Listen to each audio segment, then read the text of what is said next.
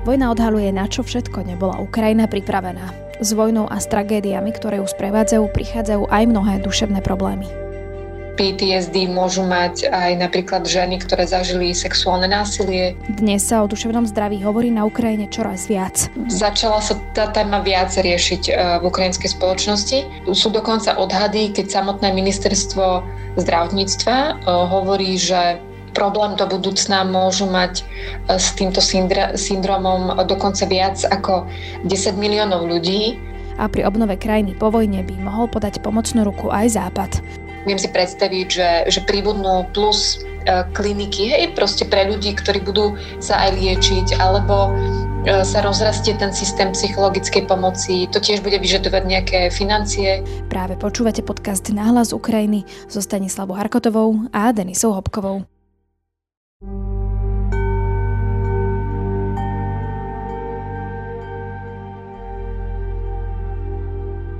Stanka, ahoj, zdravím ťa na Ukrajinu. Ahoj. Téma dnešnej časti podcastu bude výskyt posttraumatickej stresovej poruchy, ale aj celkovo ako keby to prežívanie psychické Ukrajincov, keďže je vojna, ale zároveň treba povedať, že ani ja, ani ty nie sme psychologičky a budeme sa o tom rozprávať e, v zmysle, že čo hovoria Ukrajinci, alebo že aké príbehy si ty počula a podobne. Presne tak, lebo uh, samozrejme Téma posttraumatickej stresovej poruchy patrí naozaj do rúk e, odborníkov, takže ja skôr e, budem hovoriť o tom, že ako sa tá téma vníma v ukrajinskej spoločnosti, čo hovoria možno ľudia z ministerstva zdravotníctva, čo hovoria psychológovia, ktorí pracujú povedzme s veteránmi, čo hovoria samotní veteráni, a, ale samozrejme e, je to skôr téma, ktorá by sa mala rozoberať vlastne tými odbornými kruhmi, pretože sa to netýka samozrejme len vojny a Ukrajiny. Podľa VHU, Svetovej zdravotníckej organizácie, približne alebo asi 10 miliónov Ukrajincov môže zažívať rôzne teda ťažkosti psychické, od samozrejme posttraumatické stresové poruchy, depresie, úzkosti a podobne. Keď si teda povedala, že ty budeš hovoriť o tom, ako to vnímajú Ukrajinci, ako to vníma ukrajinská spoločnosť, tak poďme rovno k tomu, že ako to teda vnímajú samotní Ukrajinci a ukrajinská spoločnosť. Tá téma PTSD, budeme to takto nazvať tou skratkou e, medzinárodnou, tak e, je témou už v zásade od roku 2014, e, keď sa prví vlastne ľudia stretávali presne s týmto fenomén, fenoménom vlastne na vlastnej koži. Bavíme sa samozrejme o tých veteránoch, ktorí už bojovali v roku 2014. Uh, ten systém psychologicky na Ukrajine nebol úplne ako pripravený na to, že, že zrazu bude mať niekoľko, možno stoviek veteránov, ktorí začali mať uh, vážne problémy v zmysle úzkosti, nočných môr, a skrátka toho, že akoby za, začali strácať kontrolu nad svojim životom a to, to sú vlastne príznaky toho, čo môže PTSD priniesť do, do života. A, ale um, postupne sa s tou témou nejakým spôsobom tá spoločnosť uh, zoznamovala, najmä v zmysle, že čo všetko majú príbuzní napríklad robiť, ak majú podozrenie, že ten ich uh, blízky môže trpieť e, touto, touto poruchou, týmto syndromom, pretože sa stávalo, že samozrejme tým, keď tá spoločnosť nie je možno zvyknutá na to, že teda chodíme k psychológom a teda konzultujeme a podstupujeme nejaké psychoterapie, e, pretože je to tabu, podobne možno stále ako aj na Slovensku. Ale samozrejme aj vplyvom možno rôznych kampaní a, a zvlášť teraz vlastne od minulého roku e, Ukrajina sa snaží tú tému duševného zdravia veľmi dostavať do tej spoločnosti, pretože už to zďaleka nie je len o veteránoch, ktorí mohli na tom boisku zažiť nejaké traumatizujúce zážitky v zmysle, že boli svetkami toho, ako zomreli možno ich blízki ľudia e, z jednotky alebo sami proste zažívali nejaké e, veľmi stresové situácie, pretože PTSD môže prísť aj, aj práve na základe toho, že ste vystavení neustálemu stresu, ktorý je e, príliš veľ, veľkou záťažou na, na váš organizmus, aj na tú psychiku, takže potom zákonite prináša so sebou problémy. Začala sa tá téma viac riešiť e, v ukrajinskej spoločnosti. Sú dokonca odhady, keď samotné ministerstvo zdravotníctva e, hovorí, že problém do budúcna môžu mať e, s týmto syndromom dokonca viac ako 10 miliónov ľudí. Ale ja keď som sa napríklad rozprávala nedávno s psychologičkou, ktorá práve sa tejto téme venuje a pracuje s veteránmi a nielen s nimi, pretože PTSD môžu mať aj napríklad ženy, ktoré zažili sexuálne násilie, jednoducho aj civilisti, ktorí povedzme boli vystavení nejakým e, šialenostiam v zmysle, že boli v zajatí a tak podobne. E, takže ona napríklad hovorí, že e, nie všetci ľudia, ktorí sú vystavení takémuto enormnému stresu, zákonite sú aj odsudení na, na tento syndrom a že sú ľudia, ktorí sa vedia aj z toho relatívne rýchlo dostať, pokiaľ už to u nich začína, že tam je dôležitá tá intervencia hneď na začiatku, aby sa to niekde ako nerozvinulo do, do nejakého väčšieho problému. Čiže je síce odhad, že viac ako 10 miliónov ľudí, ale zároveň nie u všetkých sa, uh, sa môže rozvinúť tá trauma až do nejakého, uh, nejakého ochorenia. Ja som si pozrela aj také uh, staršie články články, ktoré vznikli pred tou veľkou vojnou. Tam bolo vlastne presne napísané, že tá téma bola také tabu veľké, že tí napríklad muži nechceli ísť k tomu odborníkovi a tak a dopadlo to niekedy fakt, že smutne, že sa utekali k alkoholu, pili a že to bol vlastne ich spôsob, ako tú situáciu riešili. A ty keď teda hovoríš, že si sa rozprávala aj s veteránmi, tak hovorili ti napríklad aj nejaké takéto veci, že naozaj, že tým, že tá téma je tak tabu, tabuizovaná, tak bohužiaľ dochádzalo aj k takýmto veciam. Ja som sa konkrétne bavila e, s jedným veteránom, ktorý mi v takých náznakoch e, vlastne hovoril o tom, ako e, jednak po bojoch, dosť akože drsných, on zažil vlastne boje v Ilovajsku, kde bol svetkom jednak aj smrti vlastne tých svojich pobratimov alebo tých bratov v boji. Prišiel vlastne o končatinu a potom už keď sa vrátil domov, tak zrazu zistil, že sa stáva závislým od liekov e, proti bolesti. Ale teda jemu sa vďaka e, jednak aj tomu, že na sebe pracoval, aj vďaka jeho blízkym podarilo z toho ako dostať. A potom dokonca sa vrátil na ten front aj s, s protézou. Ale teda tam je presne ohrozením to, že keď to podceníš, keď, keď to necháš tak a vtedy sa môže u niekoho presne prejavovať to, že, že začne to zapíjať. To je asi najčastejší taký ten moment, keď, e, keď ľudia, ktorí už nevedia, čo so sebou, povedzme majú nočné mori a tak ďalej, tak zra, zrazu začnú piť, hej, že sa začnú vypínať. Bolo tam aj spomenuté, že približne polovica Ukrajincov potrebuje psychologickú pomoc, aby sa vlastne vyrovnala s vojnou a s tým všetkým, čo prináša vojna. No a zároveň tam bolo napísané, že v súčasnosti sa dokáže vlastne Ukrajina postarať len o tretinu z nich, lebo už predtým mali veľmi taký akože komplikovaný alebo napätý systém liečby duševného zdravia a že toto je tak nová situácia, že to proste naozaj môže byť veľmi komplikované a nedokážu každomu pomôcť. No, bohužiaľ tá vojna vlastne ukazuje, že čo všetko, tým, že je tak rozsiahla a zasiahla toľko veľa ľudí, tak e, samozrejme ten štát e, nebol na to pripravený, podobne ako keď my sme, povedzme, neboli pripravení na pandémiu, e, alebo nikto teda a zrazu sa začínajú odhaľovať tie, tie prasklinky v tom systéme a jedna z nich je presne to, že vy môžete mať nejakú e, kliniku pre e, aj psychiatrických pacientov, ale povedzme máte kapacitu 30 a zrazu k vám príde 100 vojakov, tak čo s nimi? Ale ja si viem predstaviť, že postupne sa tá spoločnosť bude musieť e,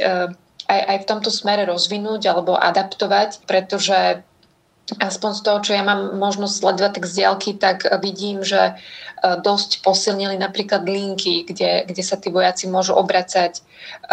e, keď, keď majú nejaké problémy a kde im vlastne na druhej strane linky radí skúsený psychológ. Zároveň mala som možnosť rozprávať sa s ľuďmi z projektu Varto žity, čo je vlastne, že stojí za to žiť projekt, kde tí ich psychológovia podstupujú rôzne tréningy napríklad v Izraeli, alebo odborníci z Izraela prichádzajú na Ukrajinu radiť, ako pracovať povedzme s veteránmi, veteránmi nielen, ktorí majú PTSD, ale aj veteránmi, ktorí napríklad prišli o končatiny, pretože to je tiež ako dosť e, zásadná zmena života a pre niektorých mužov aj dosť veľká trauma, keď ten človek bol do, do straty vlastne končatiny zvyknutý športovať a bol to silný muž a, a zrazu sa, sa ocitne bez dvoch nôh a cíti sa, že všetko je stratené. Tak vlastne títo odborníci prichádzajú radiť. Jednak uh, aj tým ľuďom, ktorí s takýmito veteránmi pracujú, ale aj tým samotným veteránom alebo ich príbuzným. Hej, že čo robiť, keď možno ich, keď manžel má zlú náladu alebo nevie proste prekonať nejaké veci, opúšťa sa, tak, tak vlastne tí experti radia, že čo v takomto prípade. A ja hovorím o tom Izraeli aj kvôli tomu, že, že vlastne Izrael je krajina, ktorá je v permanentne, hej, v takom stave toho napätia. Sice je to akože malá krajina v porovnaní s, s Ukrajinou, ale v tomto smere môže vlastne odo, odovzdať Ukrajine tie svoje skúsenosti, pretože oni už majú vypracované rôzne, e, rôzne manuály na to, ako, ako vlastne s tou, s tou témou pracovať. Čiže na Ukrajine vidíš minimálne ten záujem, že sa školia ľudia, e, psychoterapeuti majú záujem o to, aby e, aj oni vedeli pomôcť tým svojim potenciálnym klientom a tak trošku rátajú s tým, že počty budú, budú väčšie, pokiaľ ide o to, že koľko vôbec klientov k ním, k ním bude prichádzať. Ale tam potom je zase tá práca aj s tou verejnou mienkou trošku zmeniť jednak pohľad o to, že ako sa my vlastne staráme o svoje duševné e, zdravie a nenechať to niekde na svoj voľný aký samospád, keď, keď vlastne uh, ten veterán sa vráti domov a, a zrazu sa u neho môže prejavovať vec, ktorá sa predtým možno neprejavovala, že je agresívnejší, zrazu môžeme byť svetkami aj nejakých zvýšených štatistik domáceho násilia. A to nemusí byť nutne kvôli tomu, že tí ľudia zrazu sa z nich tam stali na fronte monštra, ale jednoducho, že majú problém s, sami so sebou a, a treba len vyhľadať odbornú pomoc. Čiže toto je tiež téma, ktorá sa dosť často teraz na Ukrajine spomína. Nie je to len v súvislosti s veteránmi, ale celkovo, že ktokoľvek, kto, kto mal traumatizujúci zážitok, veď sú ľudia, ktorí prežili, že na nich spadla celá bytovka,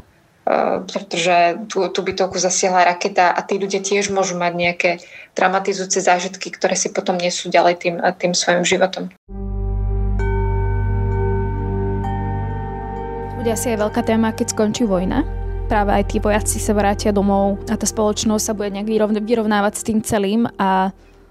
asi teda Ukrajina bude potrebovať možno, ja neviem, aj pomoc zahraničia, spojencov západu, lebo to asi akože naozaj tá spoločnosť sa to s ňou bude niesť tá trauma proste. Určite, určite. Už len to, keď sa napríklad budeme baviť možno do budúcna o obnove vlastne um, Ukrajiny, tak uh, do toho určite bude zapadať aj, aj obnova povedzme infraštruktúrna v zmysle,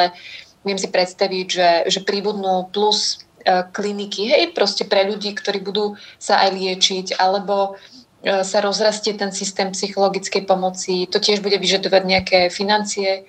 a zároveň, ako povedzme si úprimne, Ukrajina nie je úplne bezbariérová krajina, to znamená, keď pribudne aj veľa veteránov, či už bez nôh alebo tak,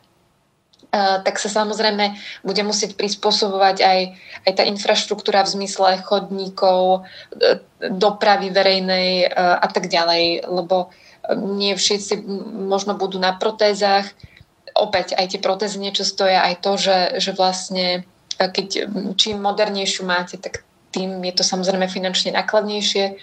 Tam si viem predstaviť, že, že tam môže byť tá naša pomoc, že budeme pomáhať tej Ukrajine minimálne to zafinancovať, aby, aby sa krajina rozvinula vlastne v tomto smere.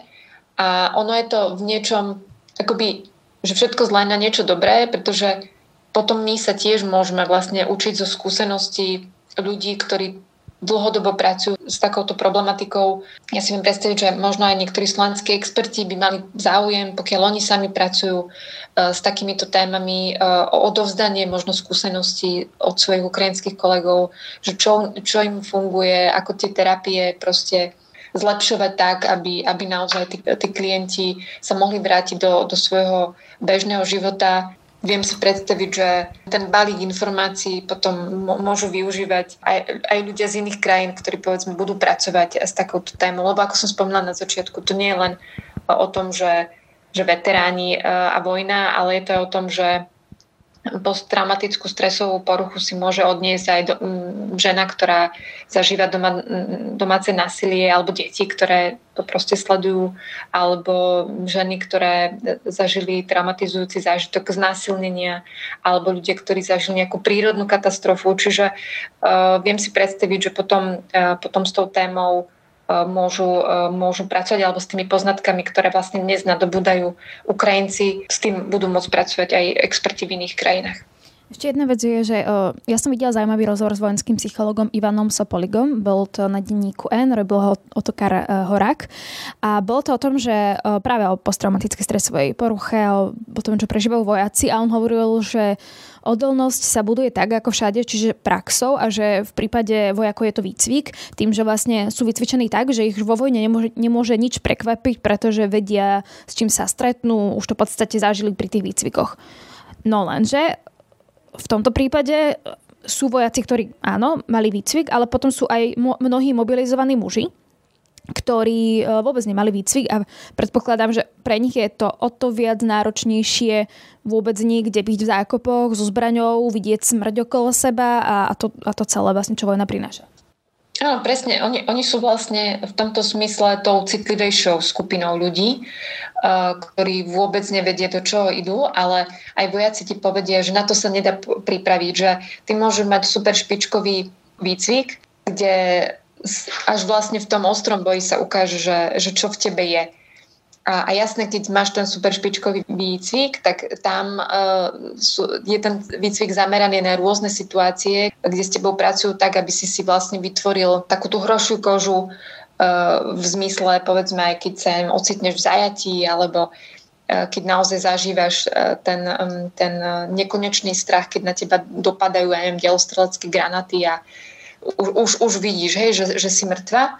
takže, takže vlastne viem si predstaviť, že to sa dá nejakým spôsobom natrenovať, ale veľakrát zaznieva presne to, že až, že ťa preverí vlastne až ten prvý boj, že keď si v, v ostrej akcii, tak tam vlastne veľa ľudí zistieš, na čo všetko majú. A samozrejme, keď nemáš výcvik a keď ideš do toho tým systémom, že OK, je to taká tá situácia aj tak musím ísť, alebo chcem ísť, žiaľ, zocelujete ten, ten zákop. Niekto proste to vydrží a, a niekto žiaľ to nevydrží a práve pre takéto prípady je, je dôležité, aby vlastne tu existovala nejaká pomoc, ktorá, ktorá potom tým vojakom vie proste vie zaintervenovať až, a že sa to potom neznásobí a nekončí to naozaj nejakými samovražednými myšlienkami. Čiže to, to sú veci, o ktorých by naozaj mal hovoriť e, odborník, ale my môžeme vychádzať z nejakých svedectiev tých ľudí, ktorí to zažili a ktorí možno opisujú, že čo im pomohlo dostať sa z toho stavu a proste vrátiť sa do toho svojho civilného života. Vy ste práve počúvali podcast Na hlas Ukrajiny so Stanislavou Harkotovou. Želám pekný deň. A Denisou Hopkovou.